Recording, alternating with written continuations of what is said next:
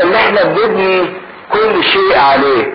قيامة المسيح من بين الاموات اللي تغير كل حاجة في حياتنا واللي تأكد لنا ان الحياة الابدية موجودة، ودي العربون اللي اظهر المسيح لينا على الارض، انه اعلن القيامة لينا عشان يقول لنا اهو شوفوا انتوا هتبقوا كده، انتوا هتبقوا كده زيي.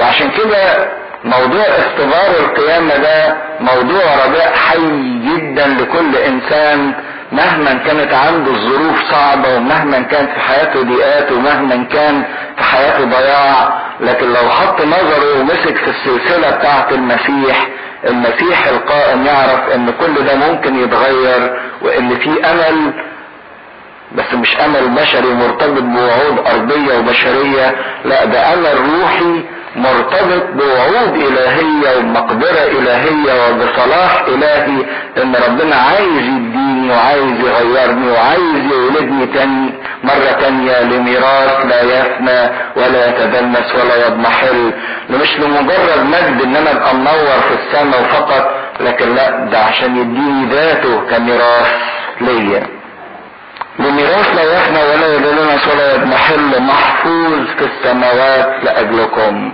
وارجو انكم في اناجيلكم حط خط كبير تحت العبارة دي، ان هذا الميراث محفوظ في السماوات لاجلكم، متشال في السماء علشانكم. امتى بقى تعرف الحتة دي، وامتى تقدر قيمتها، وامتى تطالب بيها، وامتى تنتفع بيها، وامتى تتمتع بيها؟ دي مسؤوليتك انت. الميراث محفوظ ليك، بس اشتاق انك تاخده وامسك فيه وطالب بيه. شوفوا بطرس كان لذيذ قوي، ولو ذهنكم حاضر معايا شوية، بيقول مش بس الميراث محفوظ ليكم، لكن انتوا كمان ايه؟ مين اللي صاحي؟ محروسين ليه؟ انتم الذين بقوة الله محروسون. يعني ربنا حافظ لكم الميراث وحافظكم انتوا كمان علشان تستحقوا هذا الايه؟ الميراث. خدوا بالكم ان الحته دي معزيه جدا، لان ساعات بعض منا لما بيبتدي يمشي في الطريق الروحي ويلاقي الموضوع صعب وعمال يغلط كتير، يقول لك يا عم ده مفيش ايه فايده، مش هعرف اخد حاجه، ويظهر الموضوع كله صعب. لكن بطرس الرسول بيقول لنا خبر مفرح جدا، ان الميراث محفوظ لينا واحنا كمان محفوظين ليه. لو في واحد مسافر بالمركب في البحر وانت عمال تقول له يا بشوف لما هتوصل هيقابلوك حتة مقابلة وهيرحبوا بيك ويعملوا لك غنات ويعملوا لك استقبال حافل جدا، ده يهم الانسان المسافر في البحر انه يعرف مقدار الترحيب اللي هيرحبوا بيه، ولا اللي يهم الانسان المسافر في البحر ان واحد يطمنه ويقول له ان انت هتوصل بالسلامة ومفيش عواصف ومفيش امواج ومفيش حاجة هتعوق وصولك؟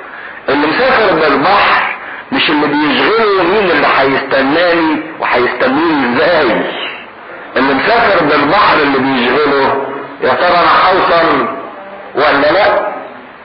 واذا كنت عايز تطمن واحد مسافر مش انك تقول له توعده عن الترحيب اللي هيلاقيه لما يوصل، اللي يطمنه هو انك تديله اطمئنان ان الوقت سيمر بسلام، وانه هيوصل بالمركب للشط وللبر، ده اللي يهمه.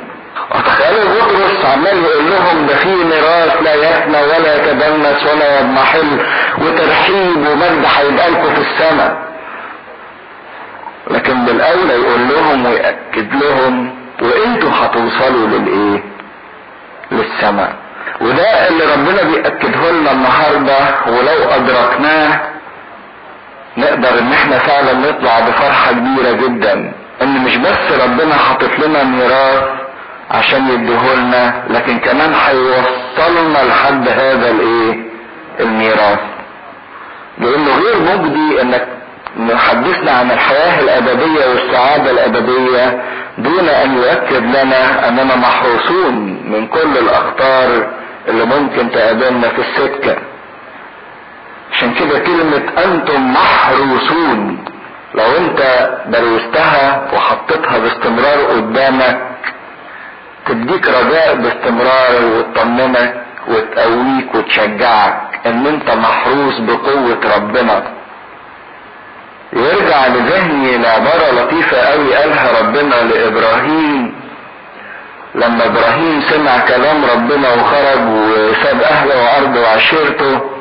يقول له ايه افكرها لكم في سفر التكوين، يقول له ادرك كثير عندي.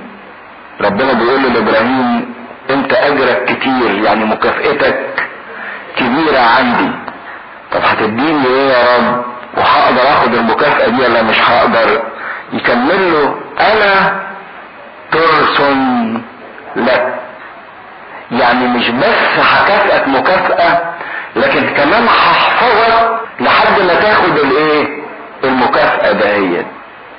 دي اجمل حاجة في الحياة الروحية للناس اللي ماشيين في الطريق الروحي، ان مش بس ربنا هيكافئك لو وصلت لكن ده ربنا كمان هيحفظك لحد ما ما توصل، لانه مش هيسيبك لوحدك تتعرض للاخطار انك توصل او ما توصلش. لا، ده هو انتم الذين بقوة الله محروسون، قوة ربنا تحوطكم. يعني ايه بقوة الله محروسون؟ هل معنى كده ان هيبقى عندي عصمة من الخطية مش هغلط؟ هل ربنا هيحرسني اني ما اعملش خطية؟ او هل ربنا يعفيني من اني اجرب علشان ما فيش تجربة تخدعني او تجربة تنتصر عليا؟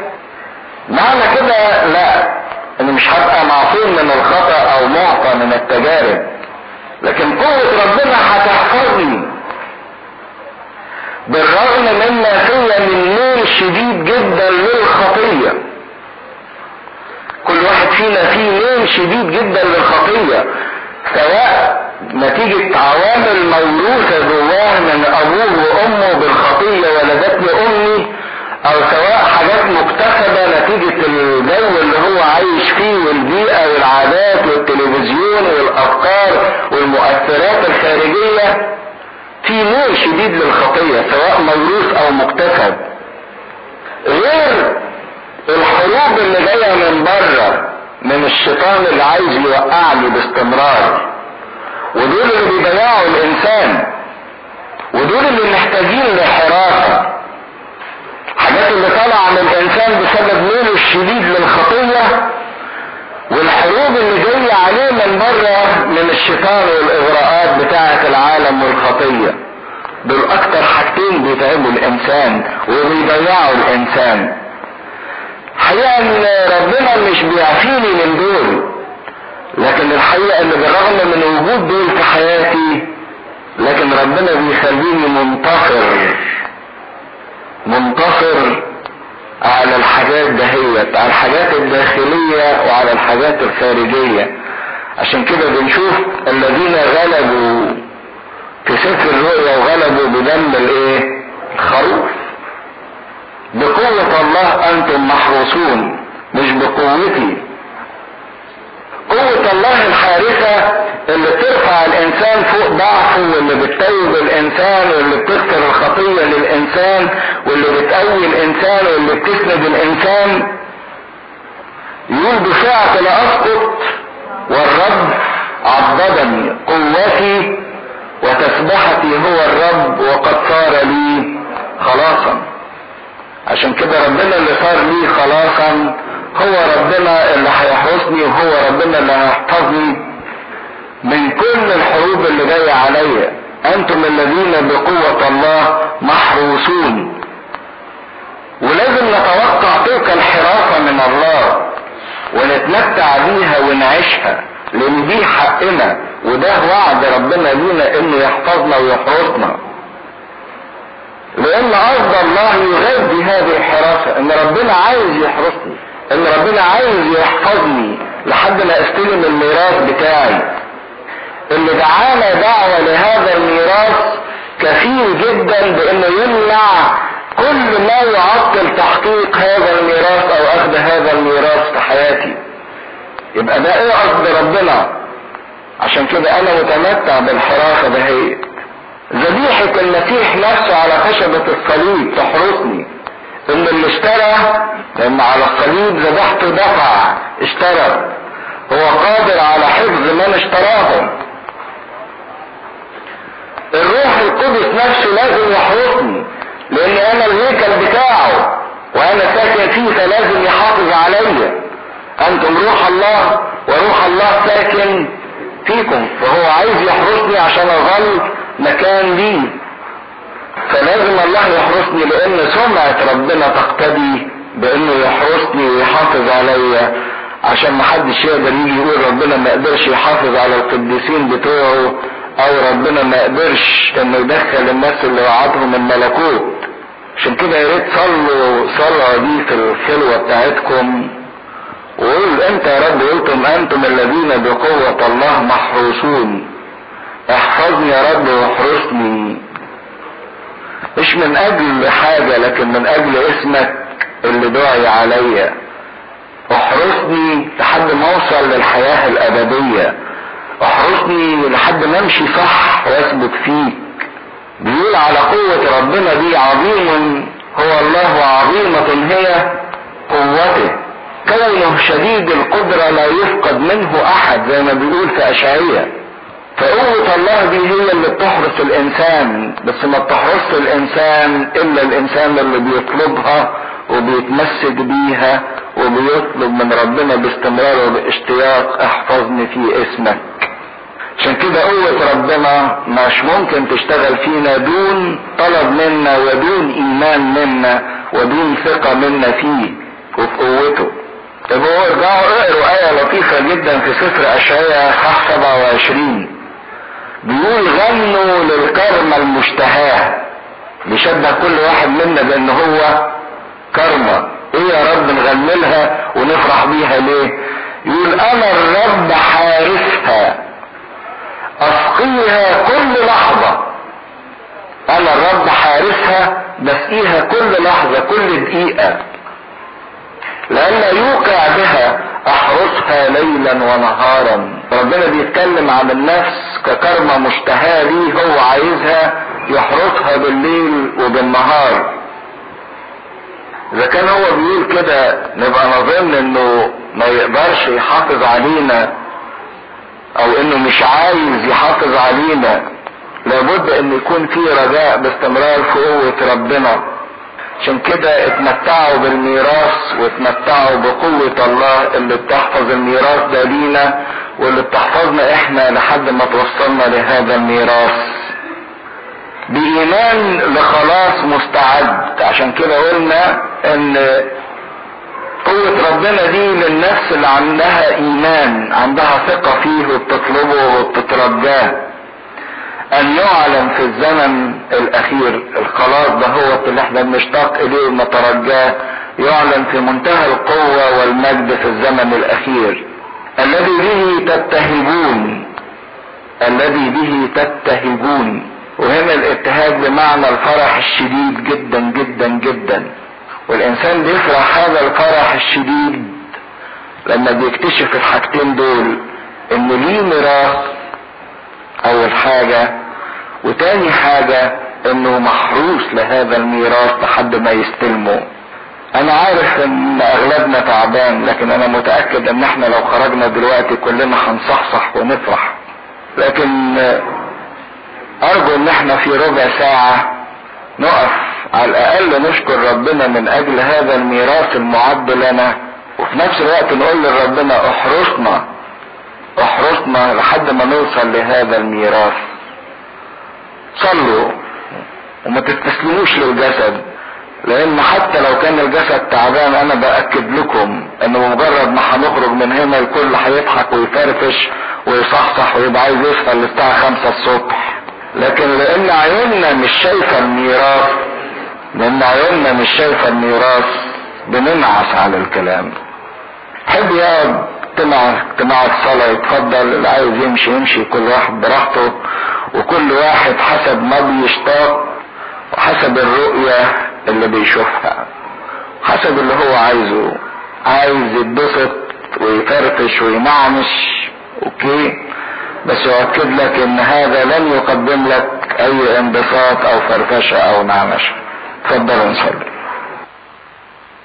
بسم الله والابن والروح القدس الاله الواحد امين. نكمل رساله بطرس الاولى الاصحاح الاولاني من عدد 6. الذي به تبتهجون مع انكم الان ان كان يجب تحزنون يسيرا بتجارب متنوعه لكي تكون تزكيه ايمانكم، وهي اثمن من الذهب الفاني، مع انه يمتحن بالنار، توجد للمدح والكرامه والمجد عند استعلان يسوع المسيح. ناخد لحظة كده نعيد قراية الآيتين دول تاني. الذي به تبتهجون، بنفكركم بالكلمة أو بالآية اللي قبليها، نبتهج بإيه؟ بالخلاص والميراث اللي ربنا حفظه لنا وحفظنا لحد ما إيه؟ ما نوصل له. الميراث ده والخلاص ده هو بيسبب للإنسان فرحة عظيمة، حتى بالرغم من ان هذا الميراث علشان احصل عليه قد ادخل ومضطر ان انا اجوز بعض الاحزان والتجارب. عشان كده بيقول تبتهجون به مع انكم الان. يجب ان تحزنون يسيرا، وكلمة يجب يعني في ضرورة ايه؟ حتمية. الانسان اللي مش عايز يتألم او اللي مش عايز يتعب مش ممكن يطلع منه شيء جميل. الذهب علشان يتنقى كان لازم يجوز في النار. لكن هو بيتكلم ان بالرغم ان الحزن والألم والتجربة والامتحان شيء ضروري جدا للانسان، لكن بيقول ان مهما كان هذا الألم فهو يعتبر يسيرا. يسيرا يعني ايه؟ شيء بسيط قليل، حتى وان كان بتجارب متنوعة يعني ممكن تجربة جسدية، ممكن تجربة نفسية، ممكن ترك، تخلي، غدر، خيانة من الناس. في تجارب متنوعة جدا حتى من الطبيعة، حتى من الكوارث. لكن الله لابد ان يختبر الانسان بالحزن.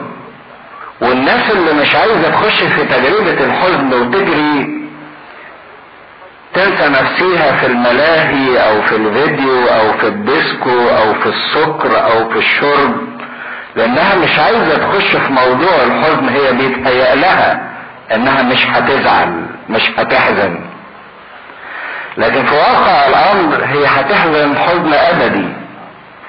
لكن النفس اللي عندها استعداد انها تحزن حتى ولو لوقت يسير وقليل، الحزن الذي ينشئ التوبة، هي اللي تقدر انها تفرح الفرح الابدي.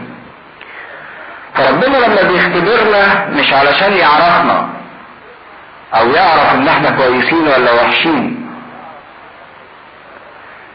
ربنا عارف بسبب علمه، لكن في الحقيقة ربنا بيختبرنا علشان احنا نعرف نفسينا زي ما هو عارفنا. الواحد يعرف نفسه. الامتحان مش علشان الممتحن يعرف اللي بيمتحنه، لكن في واقع الامر الامتحان علشان اللي بيمتحن يعرف نفسه. لان ياما ناس بتفتكر نفسها مذاكرة وعارفة كويس، وبعدين تطلع في الامتحان ان هي ايه؟ لا عارفة ولا مذاكرة، لكن هي كانت وهمة نفسيها ومطمئنية في اطمئنان خاطئ غير حقيقي غير واقعي. عشان كده في تجارب من الله بيدخلنا فيها علشان احنا نعرف نفسينا، فنتنظف ونصحى ونزداد نقاوة وصلاح ونضوج. وفي تجارب بتيجي من الشيطان الشيطان لما بيدربنا هدفه انه يظهر ما فينا من شر، مش علشان نتنظف منه، لكن علشان نقع تحت الدينونة بايه؟ بسببه. ففي فرق بين التجربة اللي بيجيبها الله والتجربة اللي بيجيبها الشيطان. فالانسان المسيحي هو اللي بيتعلم من الامتحانات اللي ربنا بيديها له، وعنده استعداد انه يقبل الالم والحزن علشان يتنظف ويتنقى. ويمكن هنا بطرس بيتكلم عن طبيعة التجربة، ان طبيعة التجربة دي عبارة عن ايه؟ امتحان بالنار. واذا كانت النار محرقة او النار مطهرة، ففي واقع الامر لو انتوا صحيين شوية ان النار دي في الكتاب المقدس باستمرار بتمثل ايه؟ طبيعة الله. يقول لأن إلهنا نار آكلة، فكأن النار اللي بتمتحننا هي الله ذاته علشان يدينا من طبيعته.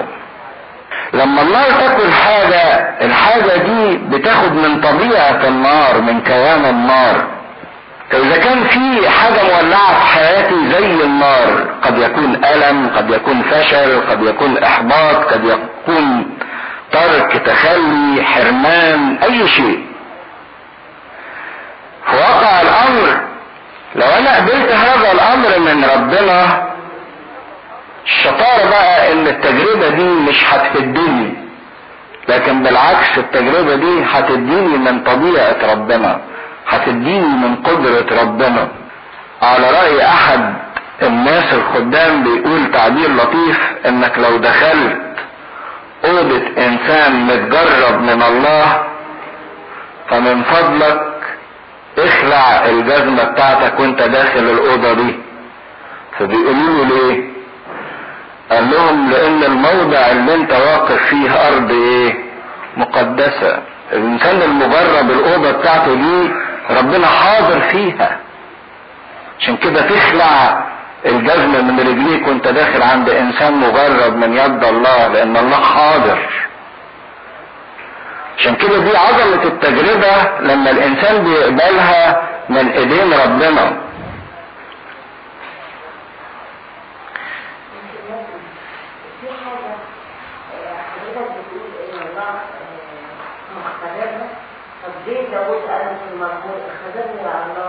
وعرف قلبي ومتحني وعرف أفكار. طب هل هو مفيش مخطبة داود وعرف أفكار وعرف؟ ده هو داود بيطلب من ربنا، بيقول له اختبرني وامتحني، يعني بيقول له هات تجربة، هات امتحان، مش علشان انت تعرف، لا عشان انا اعرف ايه نفسي. عشان كده اذا كان بيقول اننا نخلع احذيتنا بان ربنا موجود يقينا وحاضر يقينا في التجربة وفي مكان اللي فيه الانسان مجرب. السيد المسيح نفسه عمل حتة حلوة قوي في التجربة اللي دخلها لما كان في جاثيماني، برغم ان يهوذا هو اللي كان خاين، وهو اللي سلمه، وهو اللي رتب موضوع تسليمه، وهو سبب الشر اللي جه ناحية المسيح، ده يهوذا. لكن المسيح قبل الألم والتجربة دي من ايدين مين؟ من ايدين يهوذا؟ لا، من ايدين الآب. يقول الكأس التي اعطاني الآب الا اشربها. برغم ان كأس الألم دي جاية من ايدين يهوذا ومن ايدين رؤساء الكهنة، لكن المسيح ما خدهاش من ايدين رؤساء الكهنة ولا من ايدين يهوذا، المسيح خدها من ايدين الايه؟ الاب. عشان كده مهم، قد يكون فينا ناس اتعرضوا لألم او تجربة، او هيتعرضوا في يوم من الايام لألم او تجربة.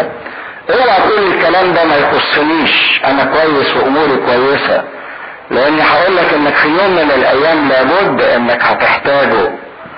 فمن فضلك اقبل الألم واقبل التجربة من ايدين ربنا، ما تقبلهاش من ايدين الشيطان. او من ايدين حد سبب لك هذا الالم ايا كان هذا الحد، لانك لو اتمتعت انك تاخد الالم من ايدين ربنا فهتتمتع بحضور ربنا، زي ايوب لما خد الالم من ايدين ربنا والتجربه من ايدين الله يقول بسمع له ان سمعت عنك ان الان رأتك عيناي. اهمية انك تاخد الالم من ايدين ربنا مش انك بس بتتمتع بحضور ربنا وبتشوفه، لكن بتطمن ان ربنا مش هيحصل حاجة في حياتك الا اللي يأذن بيه، وهو اللي مهيمن ومسيطر على التجربة عشان يتحكم فيها لكي ما تتناسب مع القوة بتاعتنا. لا يدعكم تجربون فوق ما تستطيعون. عشان كده اطمن انك مش هيزود عليك، يعرف يضغط الضغطة المناسبة ليك، مش هيحط لك اسئلة صعبة ما تقدرش تفهمها ولا ما تقدرش تجاوبها،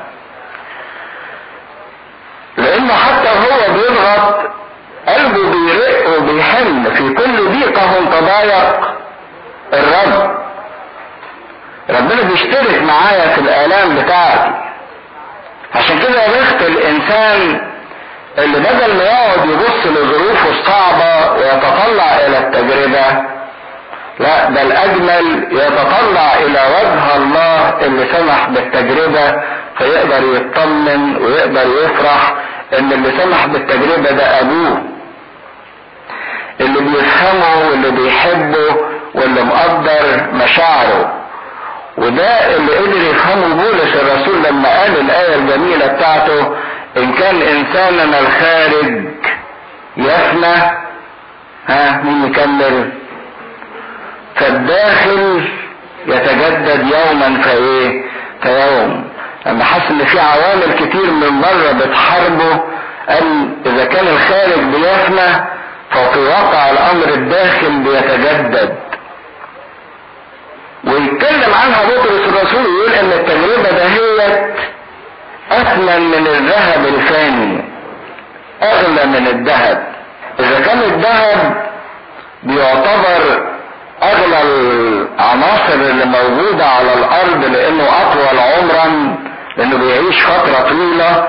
الذهب اغلى من الحجر لان الحجر ما بيعيش زي ما الذهب بيعيش، واغلى من الخشب لان الذهب بيعيش اطول ما بيعيش الخشب، لان الذهب عنصر غير متفاعل مع الطبيعة مع الهواء، ما بيزنجرش وما بيعملش زي النحاس مثلا، فعشان كده الذهب غالي. لكن بالرغم من ان الذهب بيعيش زمن طويل، لكن في نهاية الامر الذهب ده نفسه هو فاني بيفنى بمرور الزمن. لكن التجربة اللي بيجيبها ربنا للإنسان أثمن وأغلى من هذا الذهب، لأن الله عايز يخلي الإنسان أغلى من الذهب. إذا كانت النار بتطلع الذهب الغالي اللي بيفنى، فالنار بتاعة ربنا تطلع فينا ما هو أثمن من الذهب اللي ما يفناش، حتى الموت ما يأثرش فيه، وهي النفس الخالدة بتاعة الإنسان. مهما مر الزمن ومهما نجي عليها من موت، لكن بتفضل حية باقية، لان هو ده اللي ربنا عايز يطلعه من الانسان من خلال التجربة. كده يقول كان يجب، ده بد من ضرورة حتمية. اذا التجربة ليها قصد معين، ليها هدف معين في حياة الانسان. هو الانسان ما بيستحملش الالم والتجربة في حياته يوم ما بيحس ان الالم والتجربة دي ملهاش معنى او ملهاش هدف. لما بنشعر ان الامنا عظيمة الجدوى، الرجاء اللي فينا بيموت. والانسان يقول ليه ربنا بيسمح بكده؟ لانه مش حاسس ان فيه فايدة او فيه هدف معين من اللي هو بيمر فيه. لما يحس انه بيتألم على الفاضي، الرجاء اللي فيه بيموت. لكن لو عرف ان كل تجربة وكل ألم وكل حتى فشل في الحياة الانسان بيشوفه ليه هدف، ليه قصد معين، يقدر يستحمل هذا الألم لأنه في هدف عايز يوصله. وده أهمية الرجاء في حياة الإنسان، إن التجربة مش هدفها لما ربنا بيبعتها لينا إنها تنزع القوة منا أو تحطمنا، لكن في واقع الأمر التجربة هدفها إنها تمدنا بالقوة وتجددنا وتعطينا قوة أكبر وإمكانيات أكثر. أقول لكم كلمة برضك مهمة عن التجارب عشان لو حد فينا اتعرض لتجربة، اوعى في لحظة من اللحظات تحس ان التجربة اللي بتجيلك او الفشل او الاحباط او الالم اللي بيجيلك ده قصاص او عقاب من الله عن خطايا الماضي او الحاجات الغلط اللي انت عملتها قبل كده اطلاقا. ربنا ما بيعاقبش حد على خطايا الماضي لان القصاص ده المسيح شاله، المسيح دفع ايه؟ ثمنه. ربنا ما بينتقمش منك، ما بيعاقبكش على الغلط اللي انت عملته قبل كده. ما هو ده اللي بيحصل في حياة الناس باستمرار، يعيش في حياة الخطية ويعمل الغلط وبعدين كل ما تحصل مشكلة في حياته يقول لك اصل ربنا بينتقم مني، ربنا بيخلص اللي فات. لا اطلاقا، شيل الموضوع ده من ذهنك لان ربنا شال نفسه القصاص او العقاب بتاع الاخطاء بتاعتي وبتاعتك. اذا التجربة لا تشير لاي شيء في الماضي، لكن في واقع الامر التجربة تشير الى المستقبل، ان ربنا عايز يعمل لي حاجة في المستقبل، مش انه بينتقم مني بسبب حاجة في الماضي. التجربة اللي ربنا بيدهاني لا، ده هو عايز يعمل لي حاجة في المستقبل بتاعي، عايز يديني حاجة مهمة يجعلني شريك في طبيعته ويجعلني شريك في قداسته. الألم اللي ربنا بيسمح لي او بيه في حياتنا بيبرهن على شيء واحد بس، ان احنا شيء ثمين او ربنا لاقي فينا شيء ثمين جدا، وان احنا محبوبين جدا منه وغالي جدا في نظره، علشان كده بيقللنا، عشان كده بيدخلنا في التجربة. لولا ان ربنا شايف فيا حاجة تستحق، ولولا ان ربنا شايف فيا حاجة غالية في نظره، لولا انه بيبذل معايا مجهود وبيضيع معايا وقت وبيدخلني في ألم وفي تجربة. زي الراجل اللي بيطلع الذهب، لولا انه شايف ان في المادة دهيت في ذهب موجود لازم يطلع، لولا انه بيقعد ويستحمل الحرارة وبيقعد ينتظر ويطول باله ويحاول مرة واثنين ويدخل مرات ومرات علشان ينطي.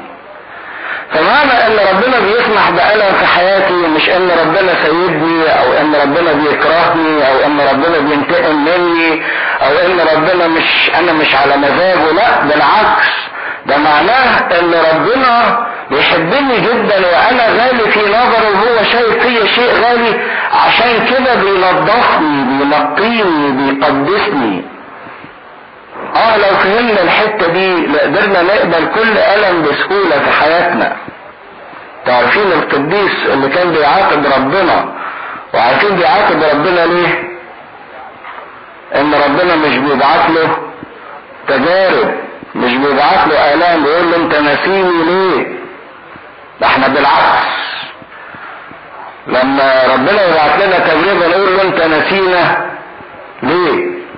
فالتجربة اللي ربنا بيبعتها مش لانه نسيني، بل انه بيحبني ولاني انا غالي في نظره، عايز يبذل معانا كل جهد عشان احنا غاليين في نظره، وعايز ان هو يفرح بينا ويوصلنا لحالة احسن. الكرام يهذب الكرمة، يقلل الكرمة بتاعته، يقصوا الكرمة، لكن عمركم شفتوا كرام بيهذب وبينقي العوسج؟ انتوا عارفين العوسج ده ايه؟ شوية الشوك اللي بيطلعوا. في حد بيعتني بالشوك، الشوك بيعملوا فيه ايه؟ بيلبسوه بيشيلوه، لكن محدش بيفضل يوضب في الشوك. في حد بيحرق البحر علشان يزرع البحر او يزرع الرملة اللي على البحر، ملهاش فايدة. عشان كده عمر ما الرملة اللي على البحر تتحرق. لكن الارض اللي ممكن تتزرع هي اللي تتحرق ويبذل فيها الفلاح مجهود.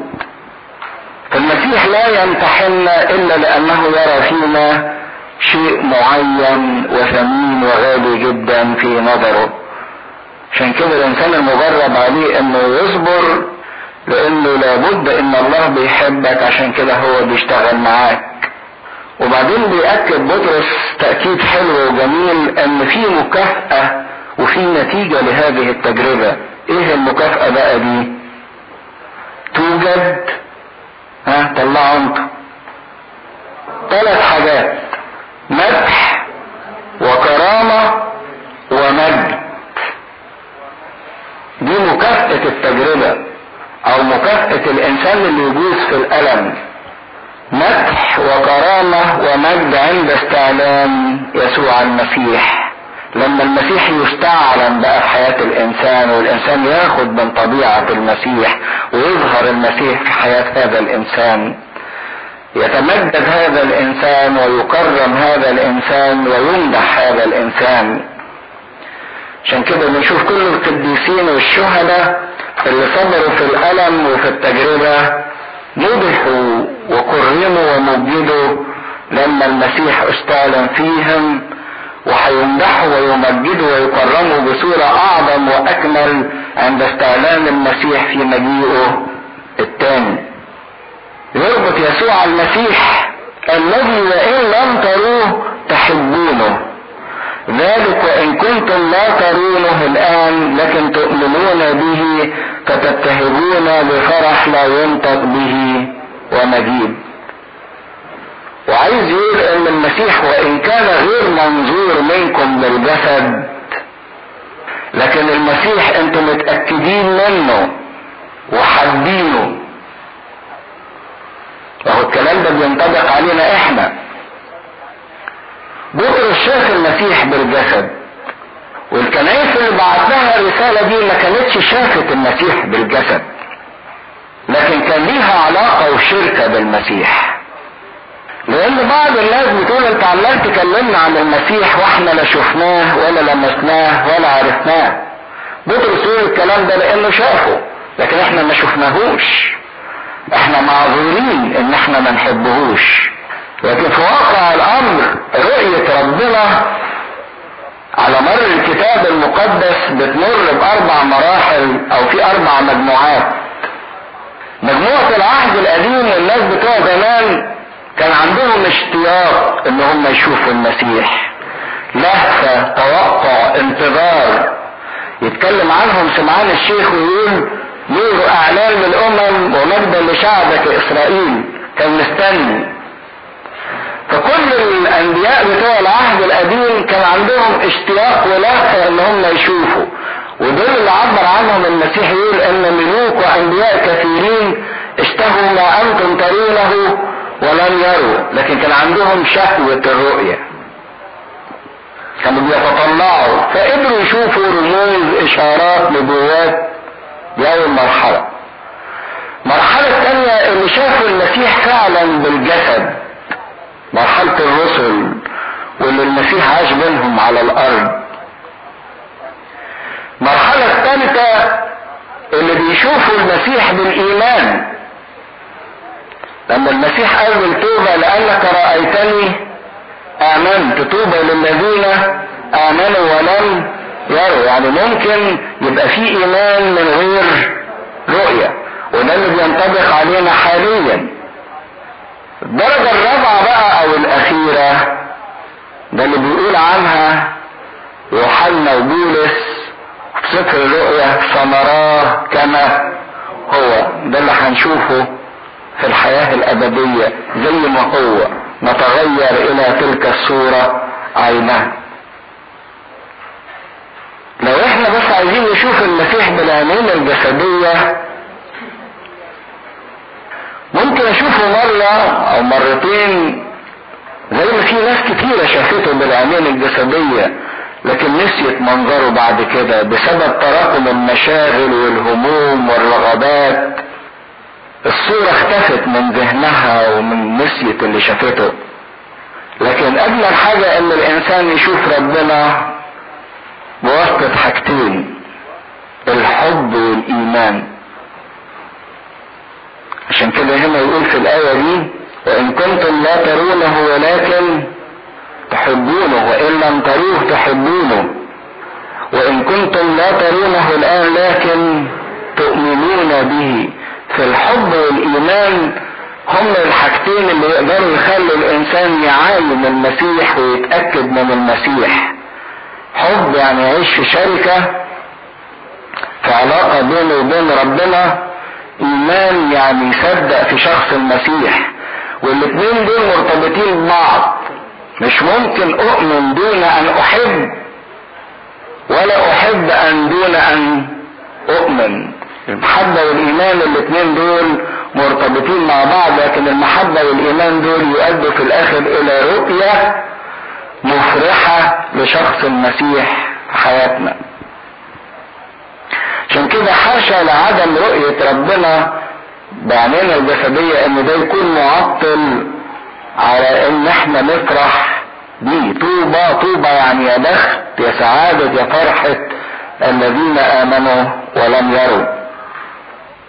اذا كان الحب والايمان يخلوني ارى رؤية مفرحة لله واشوفه، طب ازاي احب ربنا وازاي اامن بربنا وازاي ازداد في المحبة وازاي ازداد في الايمان علشان ازداد في الرؤية وازداد في الفرحة بشخص المسيح؟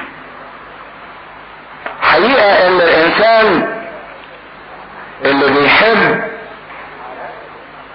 علامة المحبة انه لا يكف عن التطلع ناحية المسيح. بتحب واحد تبقى عايز تشوفه تملي، عايز تبص عليه تملي. يعني لو واحد علق واحدة هنا يبقى عايز يشوفها باستمرار في كل لحظة وهو بيبص عليها حتى لو هو فين، او العكس طبعا. فعلامة حب الحب هو اننا عايز يشوفه باستمرار. ويقولنا احنا بنعمل العملية دي بطريقة شهوانية حيوانية جدانية، لكن في واقع الامر هي ليها دلالة روحية. انك لو بتحب المسيح باستمرار تبقى عايز تشوفه. مش بيزقوك علشان تصلي، وبيزقوك عشان تسمع كلمة ربنا، وبيزقوك علشان تاخد خلوة. اللي بيحب يبقى عايز. وتلاقوا حاجة عجيبة جدا، في ناس تيجي تسأل كده وتقول يتهم نفسه يقول انا مش حاسس اني بحب ربنا، حاسس اني مقصر جدا في محبة ربنا. اقول له بس طالما سألت السؤال ده وحسيت الاحساس ده يبقى انت فعلا بتحب ربنا. اذا كنت حسيت انك ما بتحبش ربنا وانك عايز تحبه يبقى انت فعلا بتحبه، لان ده دليل على ان ربنا يشغل اهتمام ورغبة جوه القلب. لكن مشكلة الناس اللي بتدعي انها بتحب ربنا وبتقول احنا بنحب ربنا وهي حتى مش عايزة تقعد معاه او تغصب نفسيها انها تقعد معاه، ده اللي ما بيبقاش فعلا بيحب ربنا. لكن واحد اهتم وحس انه فعلا مؤثر في المحبة دي يبقى فعلا بيحب ربنا. عشان كده انت بتحب ربنا بقدر ما انت مستعد انك تعمل علشانه. اذا كنت بتحب ربنا كتير تبقى مستعد انك تعمل علشان ربنا كتير. تعمل علشان ربنا ممكن تصلي، ممكن تقرأ في الكتاب المقدس، ممكن تخدم، ممكن تقعد في خلوة، ممكن حتى دموع. الدموع دي دليل على المحبة. لو واحد بيتكلم ولا بيعمل حاجة لكن مجرد ان هو بينزل دموع بيعمل اعمال رحمة، كل دي مظاهر للمحبة اللي موجودة في قلب الانسان تجاه ربنا. وعلى حسب ما انت عندك استعداد انك تتحمل من اجل المسيح على حسب ما بيبقى المحبة دي في قلبك.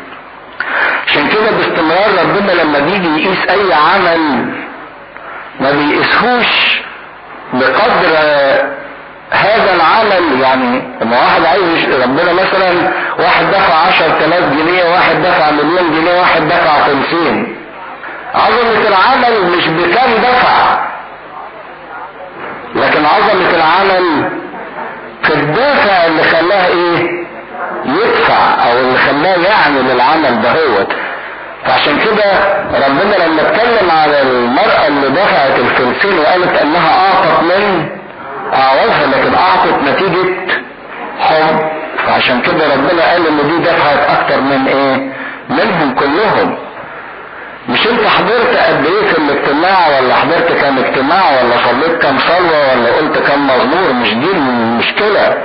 المشكلة الدافع ورا الاعمال اللي انت عملتها. وهو انا مش من اجل الشكلية قاعدين في وسطينا، لكن مش من اجل الحب. طب ازاي اولد الحب ده في حياتي تجاه الله، وازاي الحب ده يزيد؟ اول حاجة عشان تحب واحد لازم تقعد معاه كتير، لازم تعاشره، لازم يبقى بينك وبينه اتصال. اي صديق انت بتحبه جدا اول يوم اتعرفت عليه ما كانش الحب ده موجود، كان مجرد كلمة قلتها له، هو كلمة قالها لك والموضوع انتهى. لكن لما الكلمة بقوا كلمتين، والكلمتين بقوا 10، والربع ساعة بقت ساعة، والساعة بقت يوم بتقعدوا معاه كامل، وممكن مش يوم ده انت ممكن تطلع معاه رحلة اسبوع، وابتدت العشرة تزيد معاه، ابتدت المحبة دي ترتبط وتزداد ايه اكتر. نفس الوضع مع ربنا، اذا كنت عايز تزيد في محبة ربنا زود معاملاتك مع ربنا، زود اتصالك مع ربنا. معاملاتك مش ان ربنا فرض، او ان ربنا واجب، او ان ربنا حاجة غصب عني هعملها، لكن خلي ربنا شيء انت بترغبه، شيء عايزه، شيء انت بتتمناه بتحبه. تبتدي تزود، وكل ما تزود في علاقتك مع ربنا كل ما تقرب منه اكتر واكتر واكتر، كل ما المحبة اللي بينك وبين ربنا تزيد اكتر. فاقعد معاه اكتر، كلمه اكتر، اسمعه اكتر، اتعامل معاه اكتر، تحبه اكتر. وعشان تزداد في محبة ربنا، لو انت بتحب واحد ما تسيبش حاجة تضايقه موجودة في حياتك، ما تسيبش حاجة تتعبه موجودة في حياتك. بتحب واحد ريحه. فاذا كنت عايز تزيد في محبة ربنا ما تخليش حاجات غلط في حياتك تضايق ربنا، لان ربنا مش ممكن يجي يقعد وتضيفه وانت عمال حاطط له خوازيق جواك.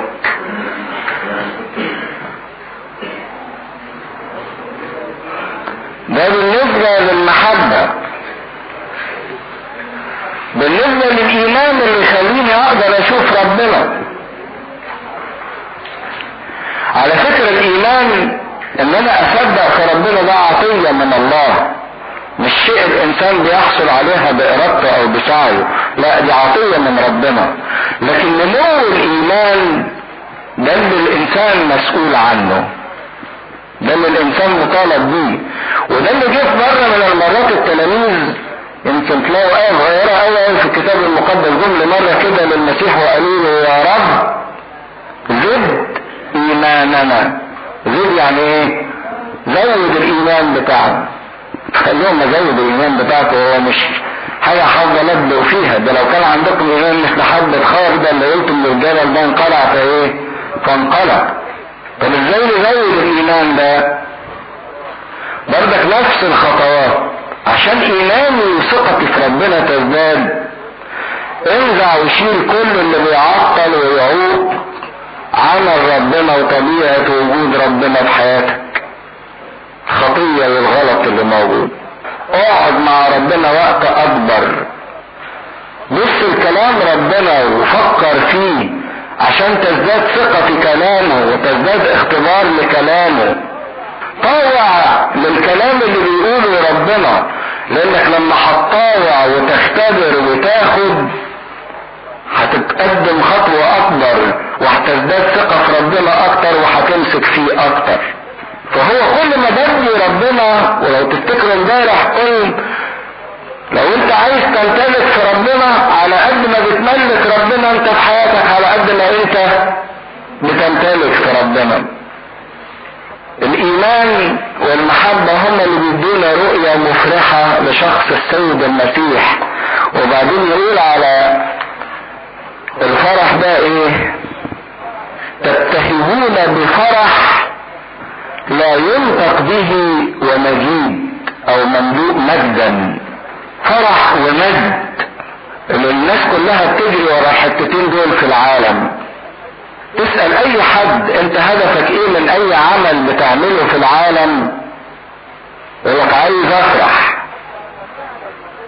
حتى لما بتعمل خطية، انت بتعمل الخطية ليه؟ تقول لي عايز افرح. لكن هل يا ترى بتوصل فعلا انك انسان فرحان ولا لا؟ ده السؤال المهم. عشان تفرح لازم تشوف ربنا، ولا يستطيع احد انه ينزع منك هذا الفرح. المجد، كل الناس بتجري حوالين المجد. كل واحد اللي عايز يعمل له اسم، واللي عايز يعمل له عيلة، واللي عايز يعمل له ثروة، واللي عايز ياخد شهادة. كل ده ليه؟ يقولك عشان اعمل مجد لنفسي. لو عايز مجد حقيقي فعلا يدوم الى الابد، هو انك تشوف ربنا.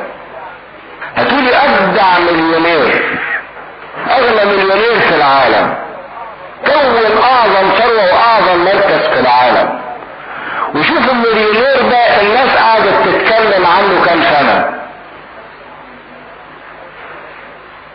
شوفوا اي حد ونسيس العالم ده قالوا يتكلم عليه كام سنة؟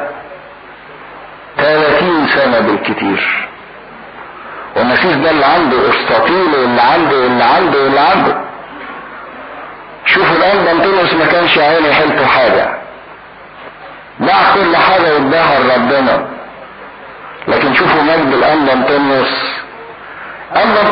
اسمه 16 قرن من الزمن، 1600 سنة اسم الان أنطونيوس عمال يمجد. ومش بس في مصر، ده في كل العالم اسم الان أنطونيوس ده يرن في كل العالم، في كل المسكونة. ما تروحش بلد الا وتلاقي سانت أنطونيوس. مجد ده هنا بس في الدنيا على الارض، لكن بقى شوفوا هيبقى فوق شكله ايه، لحاجة تانية. فعشان كده فرح لا ينطق به ومجيد. نائلين غاية ايمانكم خلاص النفوس. هدف الايمان بتاعكم خلاص النفس، ده اثمن شيء. الخلاص الذي فتش وبحث عنه انبياء الذين تنبأوا عن النعمة التي لأجلكم لاحقين، أي وقت وما الوقت الذي كان يدل عليه روح المسيح الذي فيهم، السبق فشهد بالآلام التي للمسيح والأمجاد التي بعدها. وبعدين يروح نائل على موضوع الخلاص، وازاي الخلاص ده كان مشتهى، ناس كتيرة جدا فتشت وبحثت عنه، وان هذا الخلاص تم بواسطة الآلام والأمجاد بتاعة المسيح. اذا كان اتكلم في الاخر وقال انكم يجب انكم تحزنوا وتتألموا يسيرا بتجارب متنوعة، فعايز يقول ان ده مش حاجة مش غريبة عنكم، لان مسيحكم حصل له كده، تألم لكي لا يتمجد. وكأن في 30 سنة مرت ما بين اللحظة اللي شاف فيها بطرس آلام المسيح من اول بستان جسيماني وطلعوا في المحاكمة، وبين الوقت اللي كتب فيه هذا الرسالة حوالي 30 سنة، لان المسيح تألم تقريبا 33 وهو كتب الرسالة دي سنة 65، يعني حوالي 30 سنة. لكن ما زالت آلام المسيح دي مطبوعة في ذهن بطرس، والخلاص اللي تم بواسطة هذه الآلام والأمجاد اللي تلت الآلام ظل محفوظ في ذهن مطرس الرسول. الآلام دي كانت عظيمة جدا جدا ومجيدة جدا في نفس الوقت، وما زالت عظيمة ومجيدة لدرجة ان اقدس القديسين او اكبر قديس ما يقدرش يدرك تماما او تمام الادراك معنى آلام المسيح وامجاده حتى اللحظة ديت، مهما كان هذا القديس من تأمل او وصل لدرجة عالية من الروحية، لكن ما يقدرش يستوعب ويدرك معنى آلام واوجاد المسيح كلية. ده كل واحد يدوبك بياخد حاجة يسيرة. الخلاص الذي فتش وبحث عنه انبياء. طب انا لو سألت ايه معنى كلمة الخلاص؟ مين يجاوب؟ مين يجاوب؟ ايه معنى كلمة الخلاص؟ لا دي تبقى مصيبة لو احنا مش عارفين الخلاص. كل ده حتة صغيرة من الخلاص. مين اللي يدي مفهوم للخلاص؟ الخلاص الفداء، يعني الفداء ده جزء من الخلاص، ده جزء من الخلاص. جزء من الخلاص الحرية، نقول حتت منه. في واقع الامر ان الخلاص مش زي ما احنا في ذهننا انه مجرد رفع القصاص او العقوبة بتاعت الخطية. ده جزء السلبي من الخلاص، هو ان الخطية بتاعتي اتغفرت، لكن الخلاص في معناه اكبر من كده بكتير. لكن الخلاص مش بس ان ربنا بيرفع الخطيئة اللي عليا، لكن ده يوصلني لحياة الكمال، ان تبقى حياتي سليمة وصح، عشان يبقى لي شركة في الحياة الابدية بتكملة الخلاص بتاعي، ان يوصل بي ان انا تبقى لي الشركة في الطبيعة الالهية، ما ابقى زي ربنا. لان ايه فرحتي ان اجرة الخطية عني اترفعت، لكن انا زي ما انا هرجع تاني وهفضل زي ما انا. ان ربنا في الخلاص عايز يستبدل الفاسد اللي فينا بالطبيعة الالهية او بالحياة الابدية، عشان كده بيخلقنا خلقة جديدة. فالخلاص ده شيء يختص بالماضي، رفع العقوبة بتاعت الماضي، وشيء يختص بالحاضر ان انا اتجدد، وشيء يختص بالمستقبل ان انا يبقى لي نفس طبيعة الله. والخلاص ده زي ما بيقول تم بواسطة حاجتين: آلام المسيح وأمجاد المسيح. الآلام اللي تمت من اجل دفع ثمن الخطية والقصاص، والامجاد اللي تمت في المسيح من اجل ان الامجاد دي تبقى ايه ليا. والحقيقة ان آلام المسيح وامجاده شهد ليها الانبياء. الخلاص الذي فتش وبحث عنه الانبياء الذين تنبأوا عن النعمة التي من اجلكم. يعني كل الاعمال اللي عملها ريح سواء من الم او من تلاقوا الحاجات دي كان ليها فين؟ في كلام الانبياء في العهد القديم، وده اللي درسناه في العهد القديم من نبوات عن آلام المسيح وعن امجاد المسيح. حطوا خط كبير قوي تحت كلمة فتش وبحث عنه. اصل ساعات بنفتكر ان الانبياء دول ربنا كده جابهم وراح اعلن لهم. لا، ده ربنا ما بيعش الا لمين؟ الا للي بيبحث ويفتش. الانسان اللي بيبحث ويفتش وبيهتم هو ده اللي ربنا بيعلن له. قالوا يقول اللي يبقى بعفولي ربنا مش رخيص. ربنا لا يعلن ذاته الا للنفس التي تهتم بيه جدا. فيتكلم عن 3 مجموعات او 3 شخصيات: انبياء تنبأوا، مجموعة تانية انتوا طلعوا بقى. ايه اخر البراجراف. باحثين اي وقت او ما الوقت. المسيح ده هيجي يتألم امتى؟ انهي وقت؟ تعرفين ان دانيال كان من كتر شطارته في البحث والتدوير جاب فعلا الزمن اللي هيجي فيه المسيح وحدده بال70 اسبوع اللي هم 490 سنة، وفعلا جه المسيح في هذا الوقت اللي حدده دانيال، الذي كان يدل عليه روح المسيح. وتشوفوا هنا ان روح المسيح كان بيعمل في انبياء العهد القديم، بس زمان في العهد القديم كان الروح يحل لغرض معين والوقت معين وبعد كده يفارق. الذي فيهم روح المسيح الذي فيهم السبق فشهد بالآلام التي بالمسيح والأمجاد التي بعدها، الذين أعلن لهم أنه ليس لأنفسهم بل لنا كانوا يخدمون. الأنبياء دول ما كتبوش علشان نفسيهم بس، دول كتبوا ايه؟ علشان احنا نعرف ونشوف. بهذه الأمور التي أخبرتم بها أنتم الآن بواسطة الذين بشروكم في الروح القدس. مين هم اللي بشروهم في الروح القدس الآن؟ المجموعة الثانية اللي هم الرسل.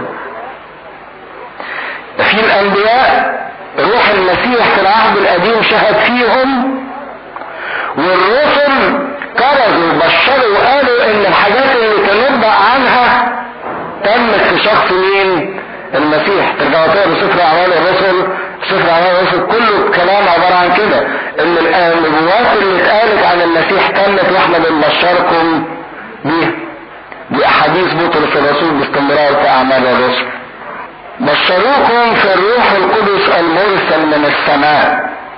يبقى الروح في العهد القديم كان بيحل الوقت معين والغرض معين، لكن الروح في العهد الجديد حل حلول دائم وكل بملء الروح علشان يقول لنا ويدينا وينقل لنا آلام وأمجاد المسيح التي تشتهي الملائكة أن تطلع عليها.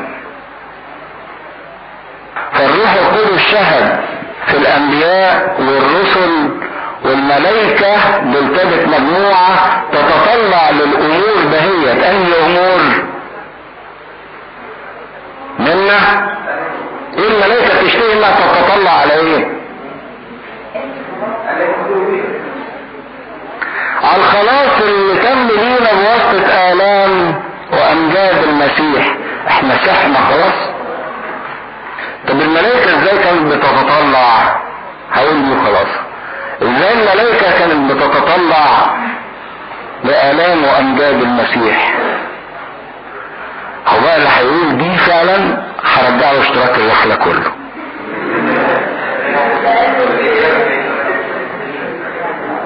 ازاي الملائكة كانت بتتطلع لآلام وأمجاد المسيح وازاي كانت بتفرح بيها؟ وما مالها من الملائكة؟ انا في عند وعد فعلا ايه هو الملاك كان بيشتغل هو الجنس الثاني يرجع زي الاول لمكان الوصول. ليه؟ ليه كانوا عايزين الجنس البشري يرجع لمرتبته الاولى؟ قبل حبهم للخدمة؟ لا، يطلعوا كلمة الكتاب المقدس. فين الملائكة كانت بتتطلع للخلاص بالآلام وأمجاد المسيح؟ ده بجد هزعل يعني الناس اللي حضرت معانا العهد القديم. هو الصليب، الصليب كان العهد القديم برضك.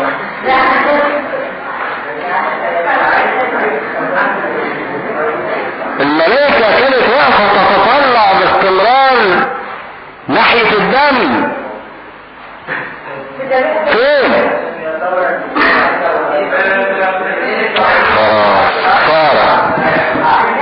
تابوت العهد. في العهد القديم كان في على الغطاء بتاع تابوت العهد كروبيمين الملكين. لما كنا بندرس في سفر الخروج ناحية غطى التابوت، وكان غطى التابوت ده كمان اللي بيترش عليه ايه؟ دم الكفارة، دم الكفارة، دم آلام المسيح. كان رئيس الكهنة يخش مرة واحدة في السنة لقدس الأقداس عشان يحط الدم بتاع الكفارة يرشه على غطى التابوت. ومين اللي كان باصص على غطى التابوت؟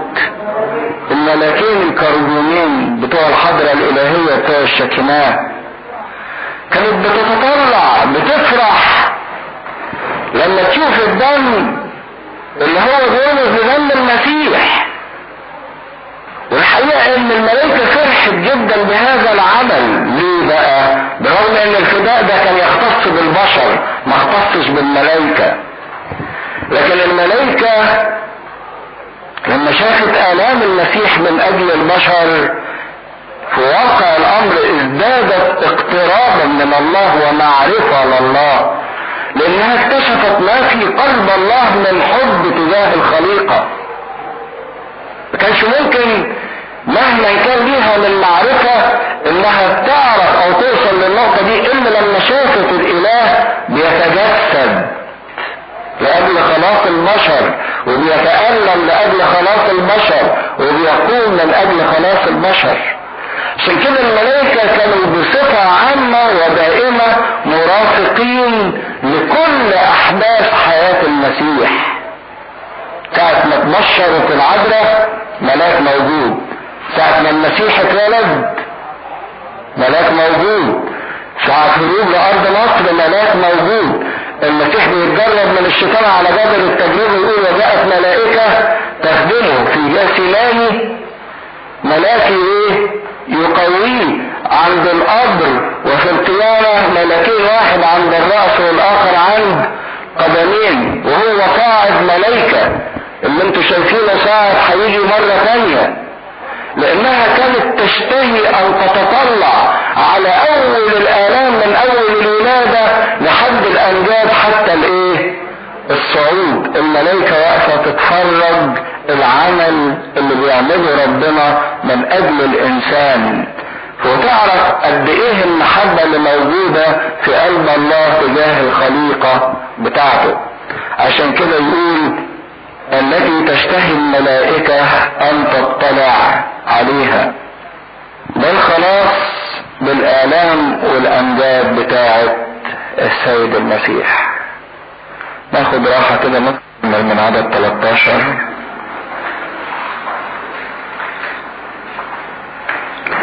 لذلك منطقوا أحقاء ذهنكم صاحين، فالقوا رجاءكم بالتمام على النعمة التي يؤتى بها إليكم عند استعلان يسوع المسيح. وكأولاد الطاعة لا تشاكلوا شهواتكم السابقة في جهالتكم، بل النظير القدوس الذي دعاكم كونوا أنتم أيضا قديسين في كل سيرة، لأنه مكتوب كونوا قديسين لأني أنا قدوس. وإن كنتم تدعون أبا الذي يحكم بغير محاباة وحسب عمل كل واحد، فسيروا زمان غربتكم بخوف، عالمين أنكم افتديتم لا بأشياء تفنى بفضة أو ذهب من سيرتكم الباطلة التي تقلدتموها من الآباء، بل بدم كريما كما من حمل بلا عيب، ولا دنس دم المسيح معروفا صادقا قبل تأسيس العالم، ولكن قد أظهر في الأزمنة الأخيرة من أجلكم. كلمة لذلك اللي بيبتدي بيها، إذا كان الكلام اللي فات كله مر بأخبار كلمنا عنها إن لينا ميراث أول شيء، وفرحنا بهذا الميراث وان هذا الميراث محفوظ لنا، وان احنا كمان محروسين بقوة الله علشان نوصل لهذا الميراث، وان كان ان احنا علشان نوصل لازم نحزن ببعض التجارب المتنوعة اليسيرة، لكن رؤية ربنا من خلال محبته والإيمان تمتعنا بالخلاص، الخلاص العظيم اللي ربنا قدمه لنا بآلامه وأمجاده. عشان كده لذلك تربط الكلام اللي بعديها بالكلام اللي قبليها. إذا كان موضوع خلاصنا ده صار موضوع اهتمام الأنبياء في العهد القديم وموضوع كرازة الرسل في العهد الجديد وتطلع واشتهاء الملائكة باستمرار، تعرفين حتى الملائكة إذا كان البشر بياخدوا سر الأفخارستية بياخدوا سر جسد ودم الرب، الملائكة ما بيقدروش ياخدوه. عشان كده الملائكة تتطلع انها كانت تشتاق اللي يكون ليها هذا المجد وهذا الشرف. فاذا كان هذا الخلاص عظيم بهذا المقدار فلا بد ان احنا نعيش كما يتفق مع هذا الخلاص اللي احنا خدناه.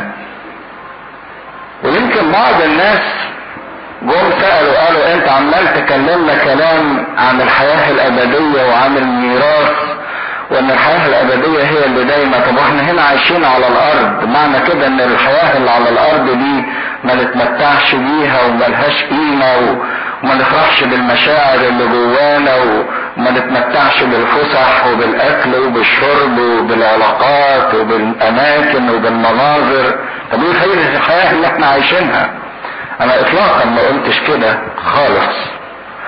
لكن اللي انا قلته اذا كان في الحياة اللي احنا بنحياها على الارض فيها بعض الحاجات المفرحة وبعض الحاجات اللذيذة اللي الانسان بيفرح بيها، والحاجات دي نفسها ما بتدومش مع الانسان، فكم وكم هتبقى فرحة الانسان بالحياة الابدية اللي هي بتدوم وما بتنتهيش وما بتخلصش. بس عشان اوصل للحياة الابدية ده هي تتمتع بيها لازم في تمتعي بالحياة اللي على الارض يكون تمتعي بيها صح. المسيح نفسه قال كده لست اسأل ان تأخذهم من العالم، هم عايشين في العالم وهيتمتعوا بالعالم وهيفرحوا بالعالم، لكن اسألك ان تحفظهم من الشرير. هم يعيشوا في العالم كويس لكن العالم ما يعيش فيهم. ولو تفتكروا في مرة شبهنا التشبيه ده البحر اللي قدامنا، المركب تعيش في المية لكن يوم ما المية تعيش في المركب يحصل ايه في المركب؟ تغرق.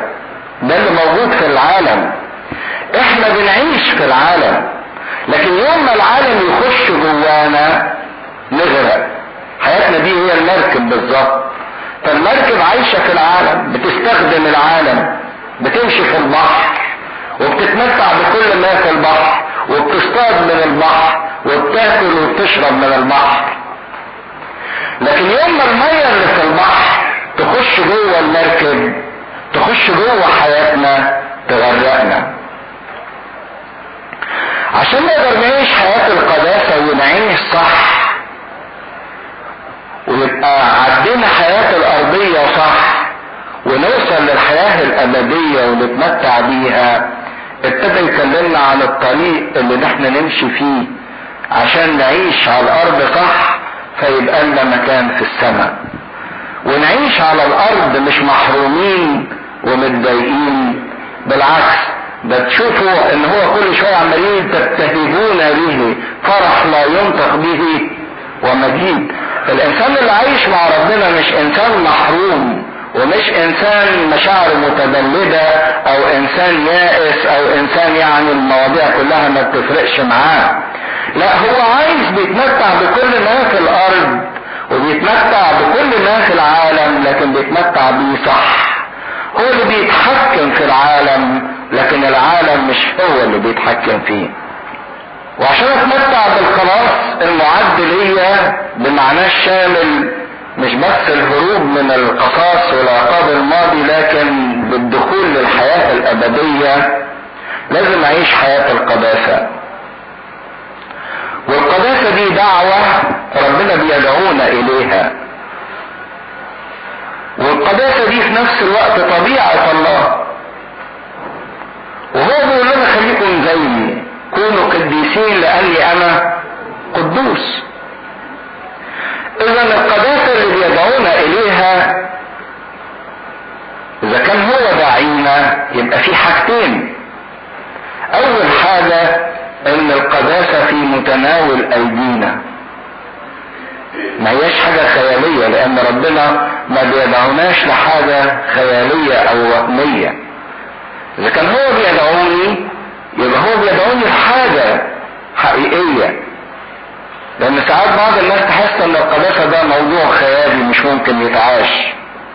تاني حاجة، إذا كان هو داعيني يبقى لازم يمدني بكل الإمكانيات اللي تساعدني على أن أنا أعيش الدعوة اللي هو دعهاني.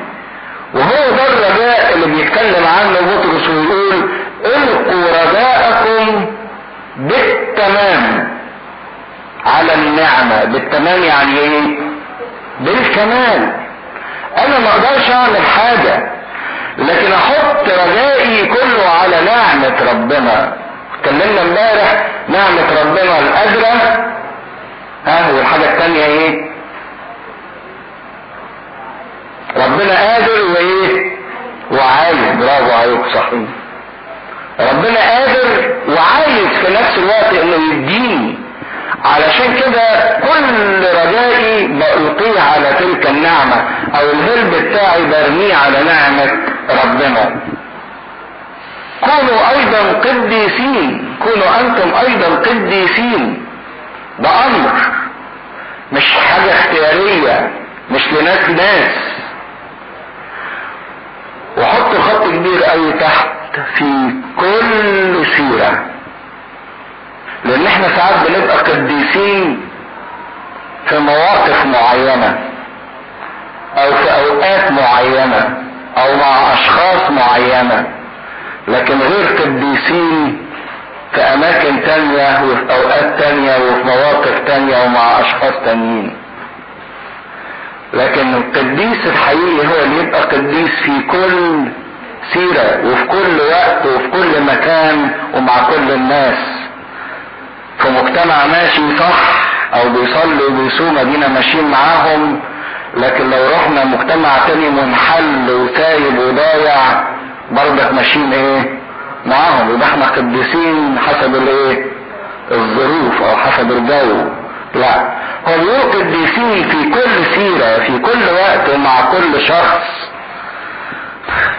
نيجي مع أبونا نبقى قديسين، ونيجي مع شخصيات معينة نبقى شهوانيين أو غضوبين أو أنانيين أو محتقرين ليها. لما تقرأ سفر زكريا في العهد القديم كان في نبوة جميلة قوي عن حياة القداسة اللي ربنا هيديها لشعبه. يقول كده ان اجراس الخيل، كان زمان هم راكبين خيل يعلقولها جرس في رقبتها عشان طول ما هي بتجري وماشية تعمل ايه؟ ترن، تدي صوت كده. اجراس الخيل هيبقى مكتوب عليها عبارة قدس للرب. قدس للرب يعني مقدسة لربنا. فأجراس الخيل دي العبارة دي ما كانتش بتتكتب إلا على جبهة رئيس الكهنة، صفيحة كده بيحطها رئيس الكهنة في العهد القديم مكتوب عليها قدس للرب. لكن في نبوة شافها زكريا ان في وقت هيبقى شعب ربنا كله مكتوب عليه قدس للرب، حتى أجراس الخيل بتاعته مكتوب عليها قدس للرب. اصل الخيل دي اللي بيستخدمها في كل حاجة، في حروبه، في اكله، في شيله، في مشاويره، في صحته، في نومه، في ترحاله.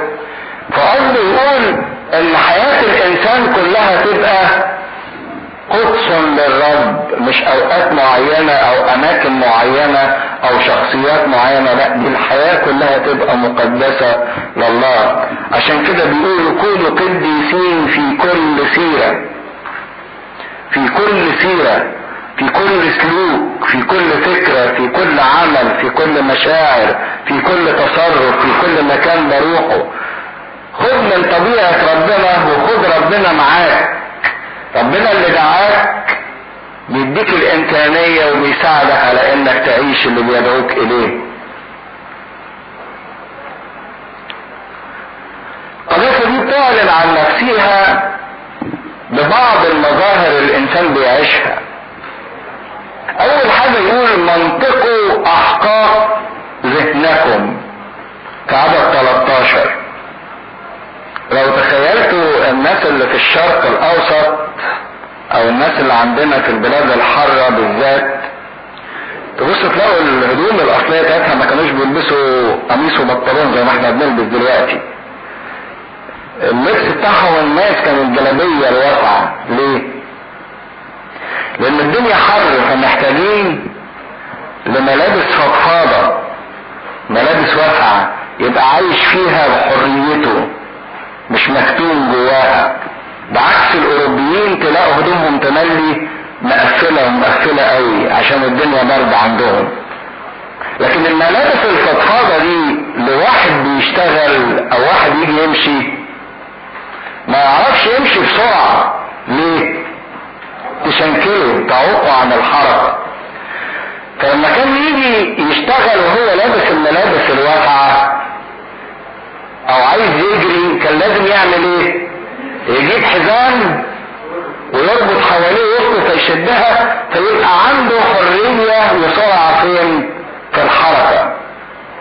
لما كان واحد يجي يشتغل كان لازم يتمنطق يربط الحزام ده. حتى الفلاح لو رحت لحد دلوقتي لما تيجي يشتغل في الحيط تلاقيه رابط وسطه وشادد الجلابية لفوق عشان يبقى عنده حرية في الحركة.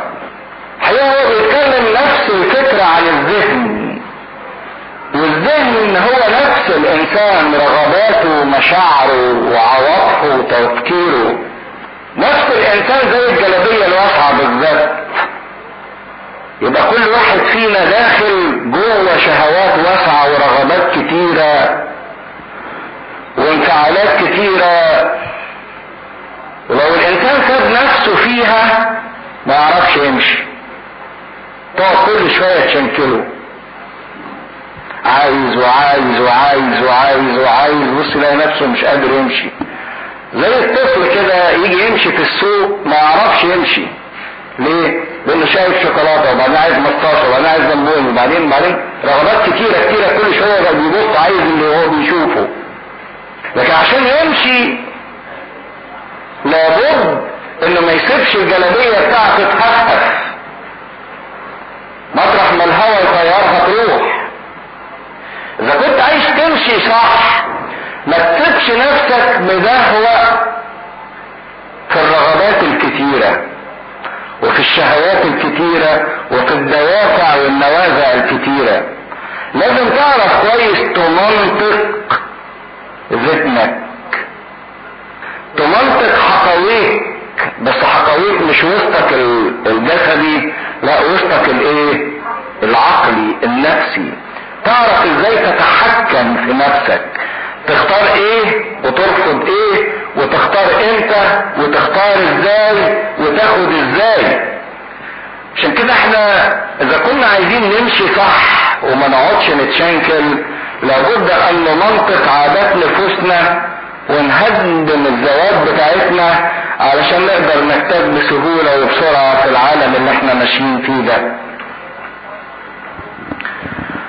منطقوا احقاق ذهنكم. طب واجيب منين يا رب قوة علشان احجم الرغبات والدوافع والنوازع اللي جوايا؟ ما انا لو عملت كده غصب عني هيبقى فيه كبت، والكبت يؤدي الى انفجار. يقول لك تقدر تعمل العملية دهية بانك تلقي رجائك على النعمة. نعمة ربنا هي اللي تعمل لك ضبط، هي اللي تعمل لك كنترول. وفي نفس الوقت مش تمنطق احقائك عشان تمشي كويس وبس، لكن تمشي كمان صاحي، مش نايم زي الناس اللي نايمة. صاحينا اللي نايم ده تقدر تعمل فيه اللي انت عايزه،